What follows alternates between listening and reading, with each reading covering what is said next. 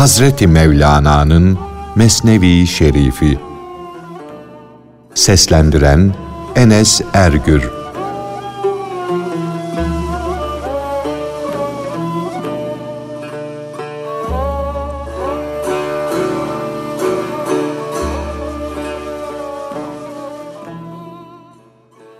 Hazreti Peygamber Efendimizin Mekke'yi ve diğer yerleri fethetmek istemesi dünya mülkünü sevdiğinden değil de Allah'ın emri ileydi. Çünkü peygamber dünya cifedir diye buyurmuştu.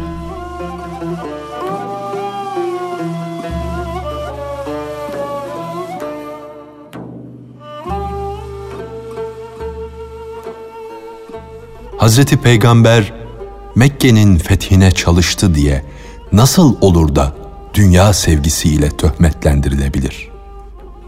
O öyle büyük ve üstün bir varlıktı ki imtihan günü yani Miraç'ta yedi kat göğün hazinelerinden hiçbirine dönüp bakmadı.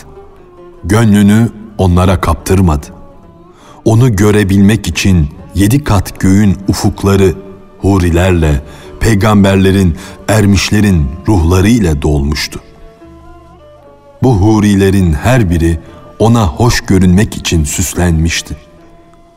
Fakat onda dost düşüncesinden yani Allah sevgisinden başkasının sevdası yoktu. O Allah'ın büyüklüğü, kudreti ve sevgisiyle öyle dolmuştu ki Allah'a en yakın olanlar bile oraya yol bulamazlardı. Resul-i Ekrem Efendimiz buyurmuştu ki, Allah ile bizim aramıza ne bir şeriat sahibi peygamber, ne bir melek, ne de bir ruh sığar. Artık bunu siz düşünün.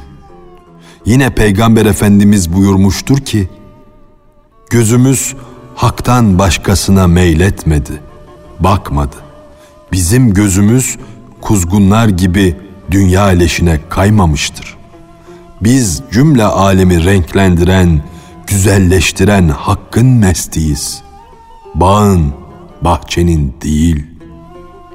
Mana göklerinin, akılların hazineleri bile aziz peygamberimizin gözüne bir saman çöpü gibi değersiz görünürken Mekke, Şam, Irak ne olabilir ki onlara karşı şiddetli bir istek duysun da onları elde etmek için savaşa girişsin. Peygamber Efendimiz hakkında böyle bir düşünceye ancak bilgisizliğinden, hırsından kıyaslara kalkışan kötü niyetli bir kişi düşer. Bir sarı renkli camın arkasından güneşin bütün nurunu sarı görürsün. O sarı veya mavi camı kır da tozu, dumanı ve atlı kişiyi birbirinden ayırt et. Atlı atını koşturunca yerden toz kaldırır. Sen Allah adamının sembolü olan atlıyı görmüyorsun da kaldırdığı tozu Allah adamı sanıyorsun. İblis de tozu toprağa gördü de topraktan yaratılan adam benim gibi ateşten yaratılana nasıl üstün olabilir dedi. Sen nebileri, velileri, o aziz varlıkları herhangi bir insan gibi gördükçe bilmiş ol ki senin bu görüşün sana şeytanın mirasıdır. Ey inatçı gafil! Eğer sen iblisin oğlu olmasaydın sana o köpeğin mirası kalır mıydı?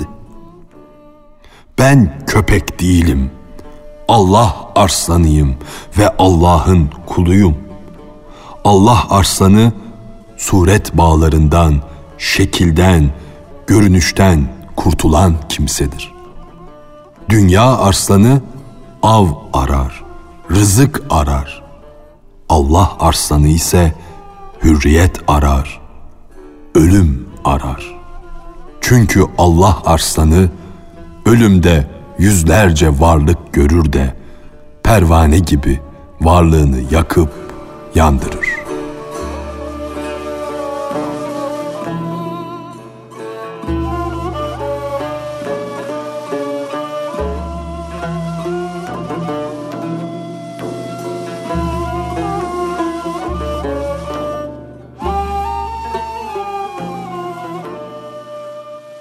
Zıtlar zıtlardan zuhur etmektedir.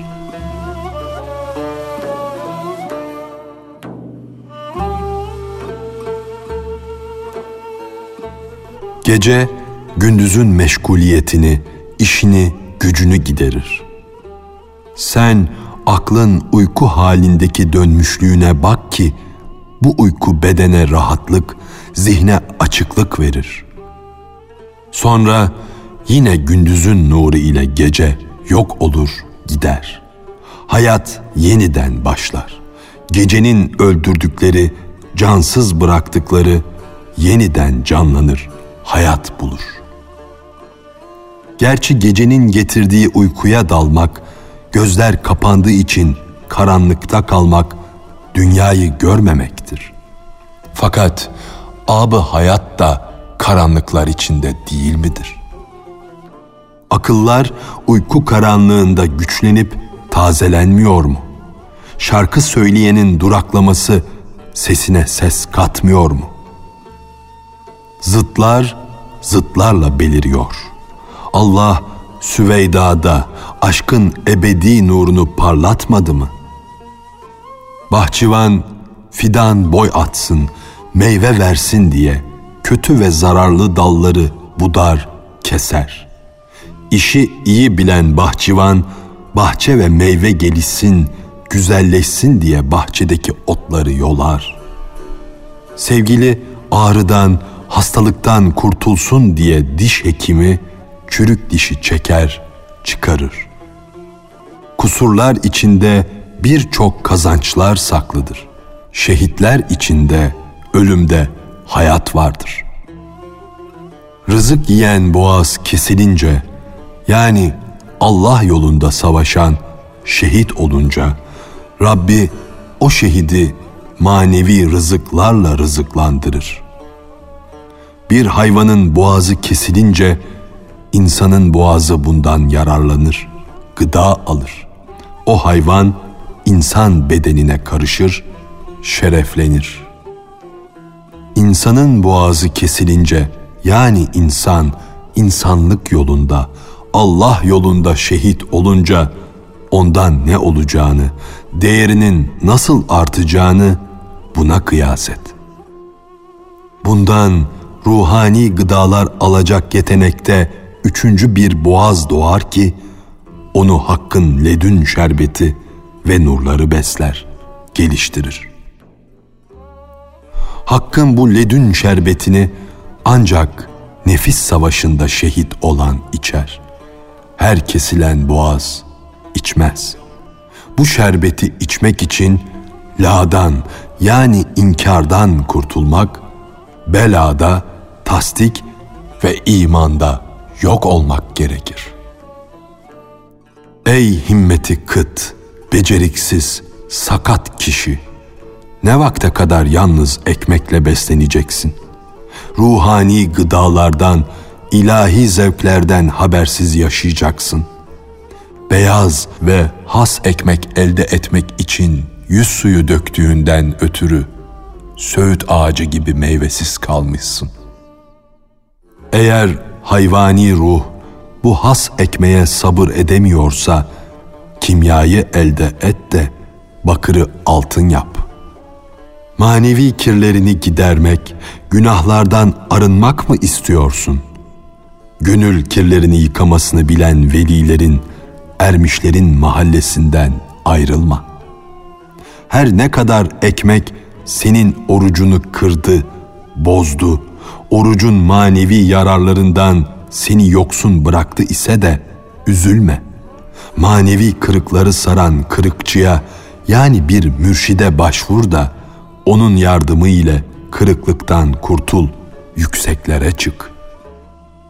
Onun eli kırıkları sarar, onarır. Onun kırması gerçekten de onarmaktır. Eğer sen o manevi kırıkçının dileğini kıracak olursan o sana gel bunu sen sar da iyi et der.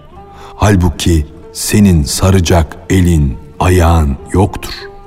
O halde kırmak, kırık sarmak kırıkçının hakkıdır. Çünkü o kırık sarıp iyi etmesini bilir. Dikmeyi bilen yırtmayı da bilir.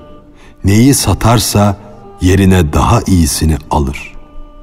Evi yıkar, alt üst eder, sonra bir anda eskisinden daha mamur bir hale kor. Mümit ismi şerifi ile bir kimsenin ölümünü yaratırsa o anda Muhyi ismi mübareki ile yüz binlerce can bağışlar, baş meydana getirir.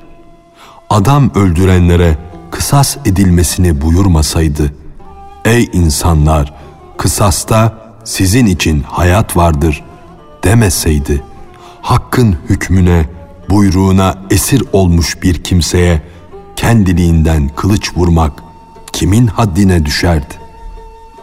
Çünkü Cenabı Hak kimin gönül gözünü açmışsa o kimse bilir ki o kılıç vuran kişi, o katil kaza ve kaderin aletidir, esiridir. O takdir kimin başına gelse o kendi oğlunun bile başına kılıç vurur. Yürü, git, Allah'tan kork da kötüleri ayıplamaya kalkışma. Onları az kına. Allah'ın takdiri tuzağı önünde güçsüz ve kuvvetsiz olduklarını bil.''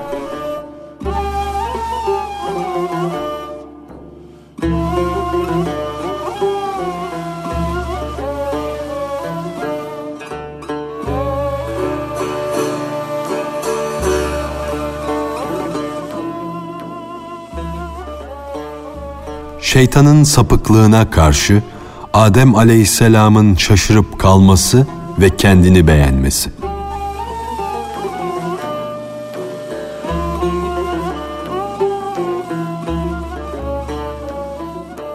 Bir gün Hazreti Adem gurura kapıldı da kötü bir varlık olan iblise hakaret ve nefretle baktı. Kendini gördü kendini beğendi de lanetlenmiş şeytanın yaptığı işe güldü. Bunun üzerine Hakk'ın gayreti dile gelerek Ey tertemiz Adem sen gizli sırları bilmiyorsun diye seslendi. Allah beklenilmeyen bir iş murad etse de lütfu yerine kahrı tecelli etse dağı bile kökünden söker atar. O anda yüzlerce Adem'in perdesini yırtar, yüzlerce iblis de yeni baştan Müslüman olur gider. Hazreti Adem, Allah'ım dedi. Bu bakıştan, bu görüşten tevbe ettim. Bir daha böyle küstah düşüncelere kapılmam. Ey yardım dileyenlerin yardımına yetişen, sen bize doğru yolu göster. Bilgilerle, zenginliklerle övünülemez. Kerem edip doğru yola soktuğun gönlümüzü saptırma. Takdir ettiğin kötülükleri bizden gider. Ruhumuzu kötü kazalardan, mukadder belalardan sen esirge. Bizi temiz ve imanlı kardeşlerden ayırma. Senden ayrı düşmekten daha acı bir şey yoktur. Sen korumaz, esirgemezsen halimiz tam bir perişanlıktan ibaret olur. Bu dünyadaki malımız, mülkümüz bizi kendisine bağlamış, eşyaya esir etmiş de bize bir türlü sırtımızdan atamadığımız bir yük olmuştur. Bu hal ahiretteki büyük nimetlere engel olmaktadır. Bedenimiz de dünya zevklerine düştüğü için ruhumuzu manevi elbiselerden soymaktadır. Elimizin işlediği günahlar hak yolunda yürüyen ayağımızı kesmektedir. Zaten emanın olmadıkça canımızı kim kurtarabilir? Eğer bir kimse pek büyük tehlikelerden canını kurtarabilirse öbür tarafa ancak korku, ancak bahtsızlık götürmüş olur. Çünkü daha dünyadayken sevgiliye ulaşamayan canın gönül gözü kördür ve kendi kendine karanlıklar içinde kalmıştır. Sen vuslata yol vermedikten sonra canı çıkmış gitmiş bil. Sensiz yaşayan canı ölü say. Kullarını kınamak sana yakışır. Çünkü kusursuz olan yalnız sensin. Sen aya, güneşe kusur bulursan, servinin boyuna iki büktüm dersen, sen göklere ve arşa hor ve hakir, madenlere ve denizlere yoksul ve fakir adını takarsın. Böyle buyurmak senin kemaline yaraşır. Yoklara, yokluklara varlık verip olgunlaştırmak ancak senin işindir. Çünkü sen tehlikeden, yokluktan münezzehsin. Yokları var eder, onlara zenginlik, çeşitlilik verirsin. Yoklara varlık veren, ağaçları bitirip geliştiren, yakmasını da bilir. Yırtan, dikip tamir etmesini de bilir. Her sonbaharda bağı bahçeyi yakar, harap eder, ilkbahar gelince bahçeyi rengi ile boyayan gülü yeniden yetiştirir. Ey soğuk rüzgarlarla yanmış, yakılmış olan gül, yeniden güzelleş, hoş bir hale gel. Nergiz'in gözü kör olmuştu, göze benzeyen çiçeği kurumuştu. Allah onun da gözünü yeniden açtı. Bir kamışın boğazını kesmiş ve koparmış gibi onu okşadı. Tekrar canlılık, tazelik verdi. Madem ki bizler yaratılmış varlıklarız, yaratan değiliz, elimizden bir şey gelmez. Biz onun emrine uymuşuz. O ne verirse onu yeter buluruz. Hepimiz de nefsim, nefsim deyip durmakta, hepimiz de yalnız kendimizi düşünmekteyiz. Allah'ım sen bize lütufta bulunmazsan hepimiz de azıtırız, şeytanlaşırız. Bizim canımızı kötülükten kurtardın, o yüzden biz de şeytandan yakamızı sıyırdık. Sen yaşayan herkesin elinden tutup götürenisin. Değneği olmayan ve tutup götüreni bulunmayan bir kör ne yapabilir? Ya Rabbi, hoş olsun, olmasın, senden başka ne varsa insanı tıpkı ateş gibi yakar, yandırır. Allah'tan başka her şey batıldır, boştur. Gerçekten de Allah'ın lütfu, ihsanı devamlı olarak yağmur yağdıran bir buluttur.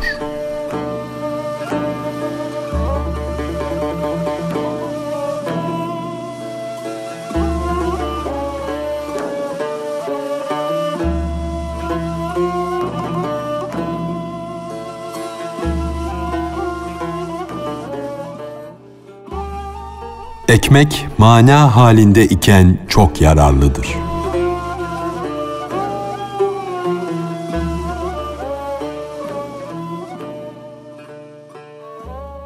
Yazıklar olsun ki bir iki lokma fazla yemek yendi de bu yüzden düşüncenin coşkunluğu dondu kaldı. Bir buğday tanesi Hazreti Adem'in akıl güneşinin tutulmasına sebep oldu da onu yanılttı dünyanın güneşle ayın arasına girmesi de dolunayın yüzünü kararttı. İşte gönlün letafeti, aydınlığı çamur yüzünden yani toprakta biten buğdaydan yapılan ekmek yüzünden karardı. Ülker gibi dağınık bir hale geldi. Ekmek mana halinde iken yani bize manevi ve ruhani bir gıda olursa faydalıdır. Fakat şekle, surete bürünürse, ekmek ekmek olarak yenirse kalbinde darlık ve sıkıntı meydana getirir. Manevi ekmek yeşil deve dikeni gibidir. Deve onu yeşilken yerse ondan yüz türlü fayda, yüz türlü lezzet bulur. Fakat yeşilliği tazeliği geçip de deve dikeni kuruduğu zaman çöl devesi onu yiyince damağı, avurdu yaralanır, yırtılır. Ne yazık ki böyle besleyici bir gül kuruyunca kılıç kesilir, ağızda yaralar açar. Ekmek manevi ve ruhani bir gıda iken yeşil deve dikeni gibi idi. Fakat şekle, surete bürününce, maddi gıda olunca kurudu, sertleşti. Ey aziz varlık, ey Hüsamettin!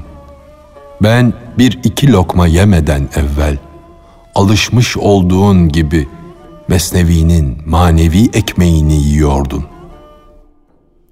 Şimdi o alışkanlıkla bu kuru, tatsız ekmeği de yemeye kalkışıyorsun. Fakat mana artık toprakla karıştı. O ekmek toprağa bulandı, kas katı, dili damağı yırtar bir hale geldi. Ey deve gibi sabırlı ve uysal olan Hüsamettin! Artık bu ottan perhiz et. Ondan sakın. Söz toprakla iyice karıştı. Su buz bulanık geliyor. Kuyunun ağzını kapa. Kapat da Cenab-ı Hak onu yine durultsun, hoş bir hale getirsin. Gönül kuyusunu bulandıran Allah onu elbette bir gün durultur ve manevi feyizle doldurur. Dileği, isteği sabır elde ettirir. Sen de sabret. Acele etme ki mesnevinin devamına olan arzun artsın. Doğruyu en iyi bilen Allah'tır.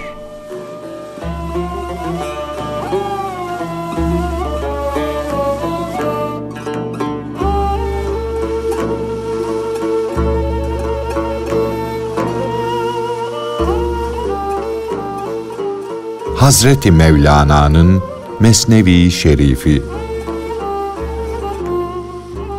Seslendiren Enes Ergür